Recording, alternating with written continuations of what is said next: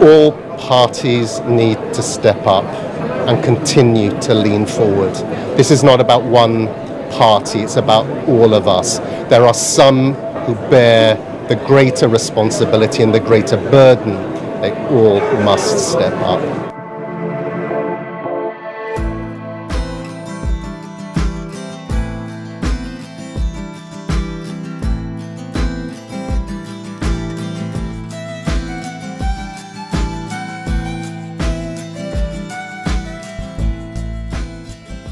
You've just heard from Mr. Simon Stiell, the newly appointed UNFCCC Executive Secretary. Welcome to Climate Talks, the podcast that follows global climate negotiations and this year, the journey to COP27. Climate Talks is produced by Melbourne Climate Futures and the Melbourne Centre for Cities at the University of Melbourne. I'm your host, Cathy Oke, and I'm joined by Don Henry as my co host today. Before we get started, I'd like to acknowledge the traditional owners of the land on which this podcast was produced. I pay respects to the Wurundjeri Woiwurrung people of the Kulin Nation. We invite our listeners to take a moment to reflect and acknowledge the traditional owners of the lands on which you live. Welcome, listeners. Don here, Melbourne Enterprise Professor of Environmentalism. With our guest today, Cathy and I will be focusing on how the current energy crisis, both globally and nationally, impact on the COP negotiations. But before turning to our guests, Cathy, let's talk briefly about the latest on COP27.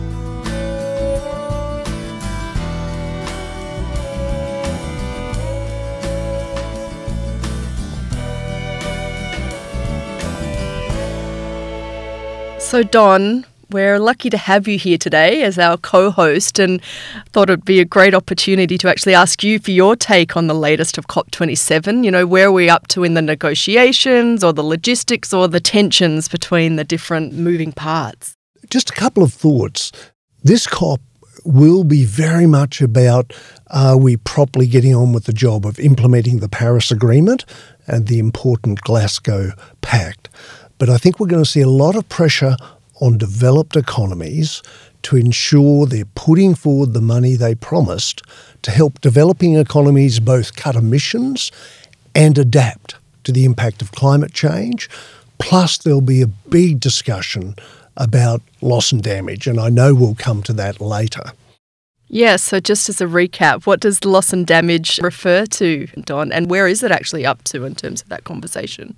So sadly, we know there's already serious impacts from climate change that are occurring and will increase. And they're particularly impacting communities in developing economies. Take, for example, the Pacific Island nations. And so loss and damage is about the need to ensure there's assistance available to communities that are badly impacted by climate change and who probably don't have the wherewithal to adjust to those impacts. That's right, and I mean, obviously, there's there's that conversation, and then, given the topic of today's episode, there's also this issue of food access and energy access going on. And given we are in the African continent for this COP, you know, many African countries are not only wanting to have a, a, louder voice on the platform in Egypt, but I'm sure that that will also come with some expectation that maybe some of the temporary increases in fossil fuel outputs will be called for just to improve living standards and access to energy. So I don't know where that's heading. I think, uh, Cathy, you're right. There's a couple of contextual things that are tough for this COP. One is the energy crisis issues around the globe, and we'll go into that in the talks today. The other is the geopolitics is tough. I mean, there's serious tension between the US and China to the degree that's affecting their discussions on climate change. But I think as well there's some upsides. So the US Inflation Reduction Act, this very big package of domestic legislation in the US, it means the US is starting to walk the talk on action on climate change, as is Australia. And both Australia and the US can build some momentum coming into this COP, as can some of the developing countries, like we're seeing some new progressive commitments from some of the Pacific Island nations as well. Just to round out this latest in COP section, we should mention that there's been important announcements about the strategic focus of COP27, and the president designate of COP27, Sameh Shoukry, has announced that the overarching goal of COP27 will be implementation. And, and as you've said, you know, at the start of this, particularly focusing on the implementation of the Paris Agreement and that delivering of the pledges that were mentioned at the start of this section. And Cathy, it's an important call to action because you know, countries have agreed strong goals that have a science basis, but the Glasgow COP last year, everybody agreed we're still short of the mark. We're short of the mark on emission reduction commitments. We're short of the mark on financing to developing countries to help them with emission reductions, adaptation, and loss and damage. So people need to step up to the plate more Interestingly, I think Australia can play quite an important role in that this year. Indeed, and so we should probably get to today's episode. Today's episode is titled Collisions of Crises. Let's introduce our guests. Who have we got joining us today, Don? So we've got joining us Tony Wood, and Tony's the Energy Program Director at the Grattan Institute, here associated with the University of Melbourne. We're welcoming Alex Scott, climate diplomacy and geopolitics program leader at E3G, one of the very fine global NGO think tanks. And we've got Rebekkah Markey-Towler from Melbourne Climate Futures here at the University of Melbourne as well, Cathy.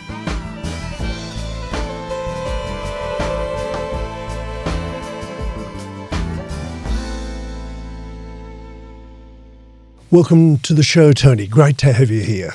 Thanks, Don.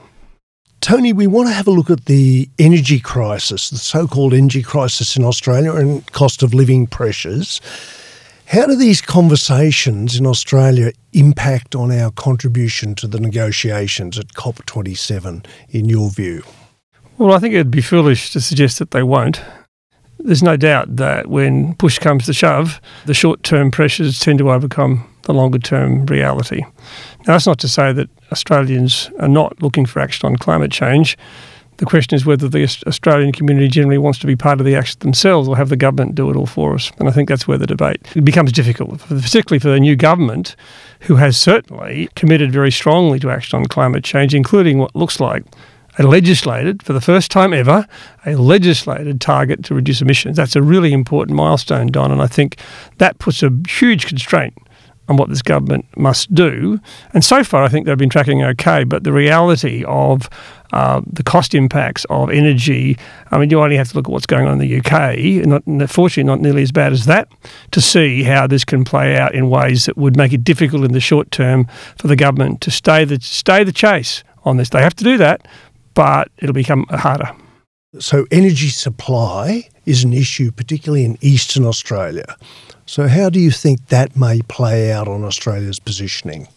Look, I think the, there's two ways of looking at that. One is on the, the domestic side. We had two horrible things come together. One was arguably as a, one of the impacts of a changing climate, we saw flooding of coal mines, which somewhat ironically made it difficult to get the coal to the coal-fired power stations. That resulted in a desperate shortage of gas for gas-fired power stations to make up the difference winter, rainy weather obviously didn't help from a, uh, a, renewable energy perspective as well. And then we had the need, the fact that the Europeans were calling desperately for more gas and prepared to pay a very high price for it. So put all those things together, you end up with a nice old recipe for a crisis, and that's what we've had. We're coming out of that. Things are, are improving, but that's what we've got. And Tony, just thinking aloud in, in the context of the COP, we'll probably see Australia's new emission reduction target warmly welcomed, so to speak. But for anyone paying attention in detail, particularly in relation to the energy supply issues here in Australia, they'll be seeing a lot of pressure for the opening up of new gas fields in particular. So, how do you see that playing? Well, I think we've got an interesting pathway to stay on with this uh, because there are these, as you say, Don, these two pressures. On the one hand, you know, I think the Australian government will be committed to a domestic emissions reduction of 43% below 2005 levels. They will legislate it. So we have tied ourselves to that legislation. To be fair, we don't have a comprehensive policy to do that, but the things that are going on now are certainly capable of delivering that 43% emissions reduction. But if we're talking about domestic emissions, and it also becomes important that any new proposed fossil fuel development, such as the gas field, must be contained within that cap. Must be that's the whole point of this cap, and this is where the debate's going to be incredibly volatile in the next month or so. Right now, for this government, because companies will be calling out, "Oh, this is too difficult. It's too hard. Right now, we can't do this." At the same time, Australia is a global citizen, and we must be, as part of the global community, committed to the 1.5 degrees target. Now, at the moment, we're not on track to do that. How those two interact becomes critically important for Australia taking this a little bit further, we're also one of the world's largest gas exporters. So, apart from some price pressures and crises of supply at home, uh, we're an exporter. Can you tell us a little bit about what's happening with those international markets and also how these issues play for Australia's export gas industry in the context of the COP? Yeah, look, I think what we've seen is two things going on with gas. Now, Australia is close to sometimes is the largest exporter of liquefied natural gas or LNG. We're not the largest exporter of gas. Russia holds that um, gold medal by a long way, but it exports the gas via pipelines to both Europe and to China. Now, what's been happening in the last couple of years is global demand for gas has increased dramatically, partly as a result of broader economic conditions, part of it post COVID recovery, and also, uh, more recently, we've seen the impact of the Ukraine war and uh, a huge increase in gas prices. I mean, to the extent that many Europeans, many people in Britain won't be able to turn their gas heaters on this coming winter. So that creates this enormous demand for, uh, for gas and LNG. At the same time, this is the fossil fuel we're talking about. And the IEA and most other organisations look at this and say, well, we must start, we, we should be now limiting development of new gas fields. I think the way the Australian government's approaching this so far makes sense, but it's tricky. So we have we take the absolute accounting responsibility for our emissions, but we also are part of the global community about what we do about global emissions. We don't if we buy Japanese cars, we don't expect the Japanese government to take responsibility for the emissions for those cars when they drive on Australian roads. The reverse also applies. You don't have to count everything more than once, but you must count everything once. And so this whole question of how do we deal with those gas, the, the emissions from those gas exports becomes a central issue in the way we approach COP27 as part of that global community.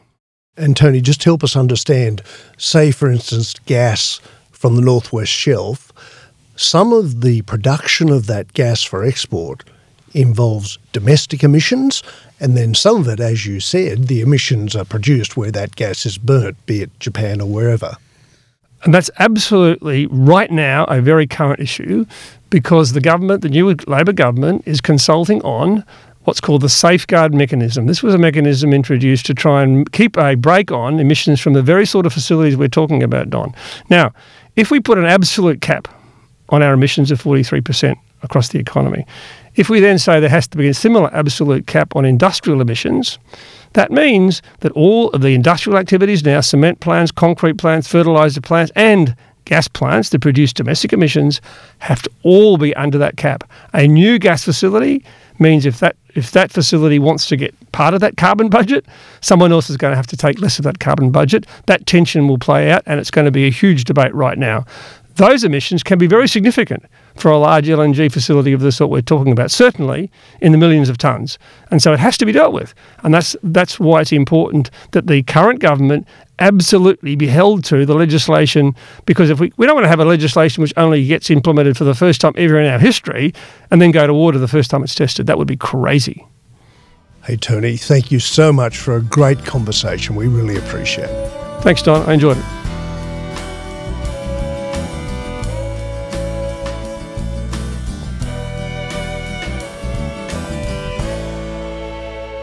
Let's welcome our next guest to the podcast. Alex Scott, welcome to the show. Thanks so much. As an expert in climate diplomacy and geopolitics, Can you first off describe for our listeners how different stakeholder groups, be that NGOs, industry lobby groups, or even you know any level of government, how do they each approach diplomacy at these climate conference meetings?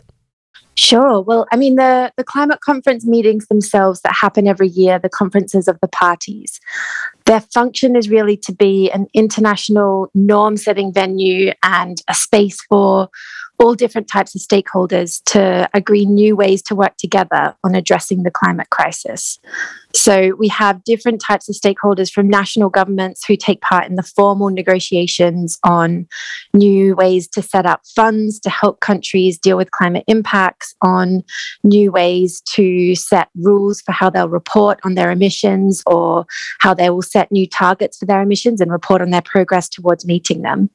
And then, in complement to the formal negotiations, there's this kind of, some people call it a circus, a bit of a spectacle of climate action that happens alongside side. It is a circus. it is a bit of a circus, right? And and it brings together business stakeholders, subnational governments, international finance institutions, all demonstrating the climate action that they've been undertaking and the ambition that they're bringing to addressing this crisis.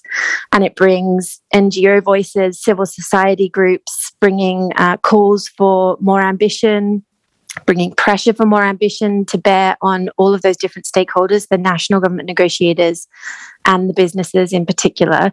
It also brings the lobbyists from companies, some who want to call for greater ambition or more clarity in regulatory systems in countries on how they should be dealing with climate change risks or climate change impacts, um, and some who are calling for less ambition. So it's a bit of a mix of diplomatic approaches between those who are trying to push the negotiations and the agreements on how countries are going to cooperate with each other to address the issues of climate change, to push them to go further with a mix of, of stakeholders who are trying to slow the process down. So we end up with a bit of a push and a pull on the political environment at these international climate conferences. We have the push coming particularly from the NGO groups, and we see them pick up different kinds of diplomatic tactics and activism tactics on the ground in these conferences. At the last UN negotiations that happened in Bonn, NGO groups were particularly vocal in the hallways of the negotiations.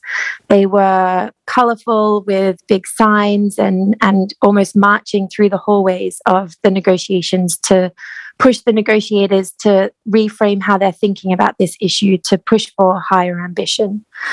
Um, on the flip side, we often see business groups who might not be as interested in the ambitious side of climate change policy being agreed at these conferences, aiming to take over some of the sponsorship of different rooms of, of some of the circus side, the spectacle side of the climate conferences. And this has long been a bit of a, a grumbling point between the civil society groups and the constituencies who are part of the international, the formal international negotiations. A bit of a question mark over whether and how and who should have the right to take on sponsorship of these international climate change conferences in Glasgow, we saw them agree that no fossil fuel companies, for example, would have the right to sponsor any part of the conference. That didn't mean that there was no access, because no access means the, the exclusion from decision making and the exclusion from all of the pressure that comes from the groups who are bringing the, the push for ambition into the conferences but a bit of a, a, grumble and a bit of an uncertainty about what will happen this year with Egypt at the helm of organizing the COP27 conference and Egypt having a different approach to involving civil society in decision making in that country and a different approach to managing civil disobedience or protest as well. You know, thinking through all of those different approaches to diplomacy, and that's a whole nother episode in itself, which which form of diplomacy works the best for action on climate change. But to this episode and the energy crises that we're seeing around the world, how do you think that these will impact discussions and diplomacy at COP27? It's been an interesting few years for climate diplomacy, with the geopolitical status of climate action growing and growing and growing. It's it's kind of top bill at all of the G20 conferences. It's top bill at the UN General Assembly each year. It's, it's kind of top of mind in all of the leaders' speeches. It's a geopolitically important issue.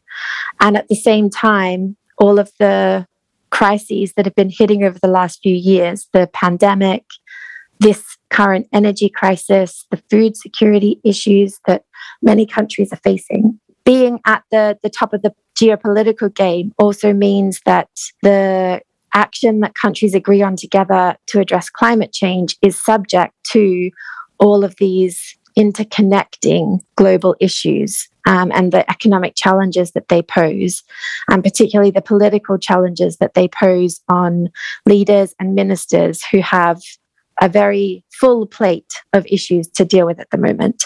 And this current set of energy crises is, is definitely one of those global challenges that is at risk of kind of distracting leaders and ministers from the decision making that they need to, to take on addressing climate change. But it's also a reminder, I think, of the importance of having spaces to cooperate with each other, to agree how to deal with these global commons challenges together. Um, so I think the impact that that the current energy price hikes and energy supply constraints that countries are facing, the impact it could have on the COP27 conference and the way that that countries bring their positions into the negotiations there on how to agree how to work better together to address this climate crisis could go two ways. I think there will be some countries coming to COP27 in an almost desperate state with huge challenges back home that they need to grapple with. And we can we can see countries taking kind of slightly different positions on their traditionally climate ambitious approaches. And so there's a risk of that coming into the COP27 conference and kind of dampening the ambition that comes out. On the flip side, there are many examples of countries and even in the European Union where we're seeing a real recognition that addressing and accelerating the transition from fossil fuel energy to green energy is a kind of almost a critical path to addressing the current energy crisis. And if that's the ambition, if that's the kind of thread that gets brought into the COP27 conference in Egypt, there's a real chance of a boon in ambition on how countries want to deal with the interconnecting energy and climate change crises together. Good to end optimistically there. So, thank you very much for joining us on the podcast. You're very welcome. Thanks very much for having me.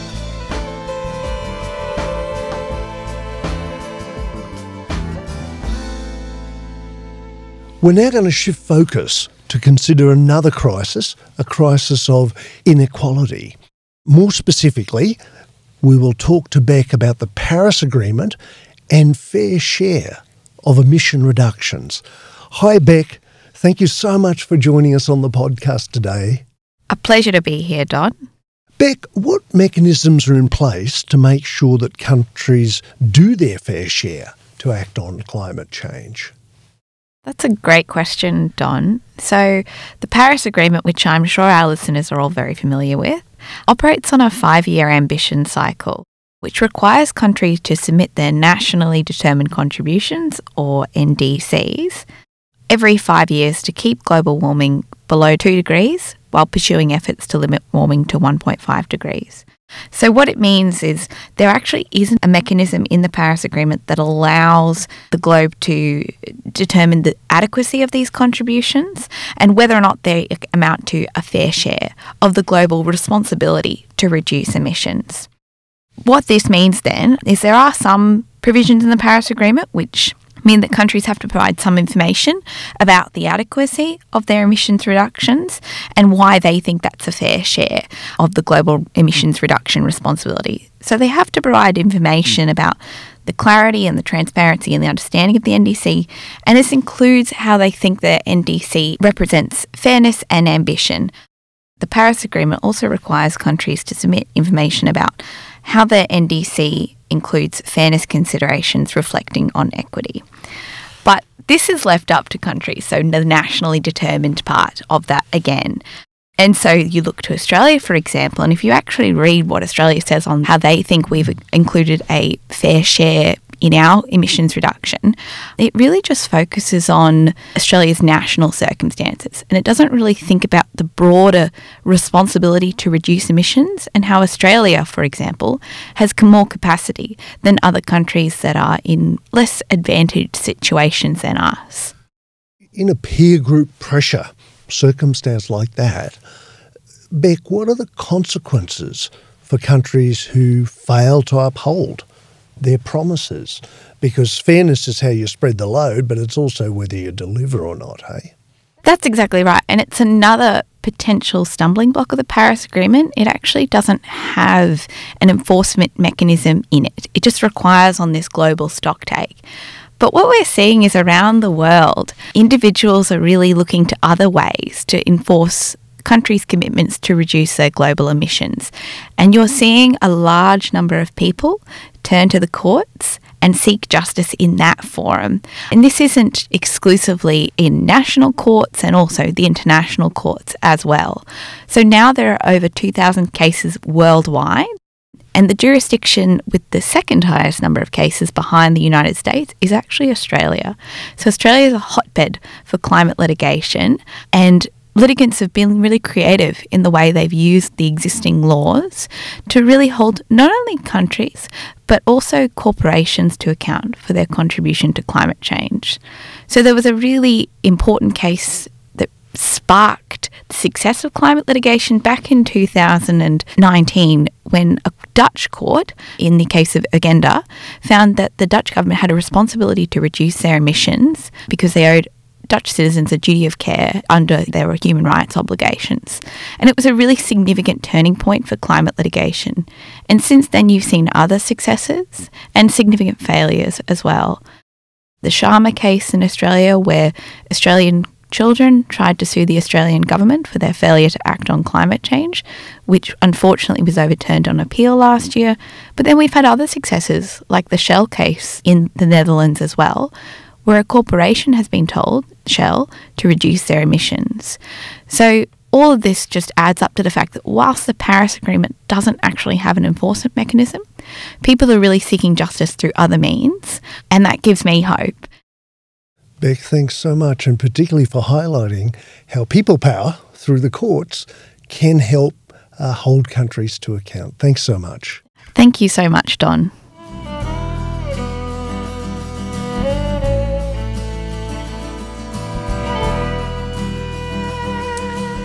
Thank you to our guests, Alex Scott, Tony Wood, and Rebekkah Markey-Towler, for joining us today, and to our listeners for tuning in. I'm your host, Cathy Oke.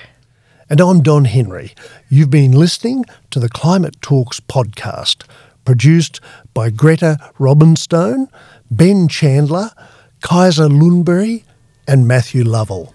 Thanks to Music for a Warming World for providing the show's music taken from their album Only One Way to Head. To stay up to date on the latest episodes, subscribe to the Climate Talks podcast. You'll find more information about this episode and our guests in the show notes. And you can also follow us on Twitter at Network Cities and at MCF Uni Melb. Thanks for listening, hey.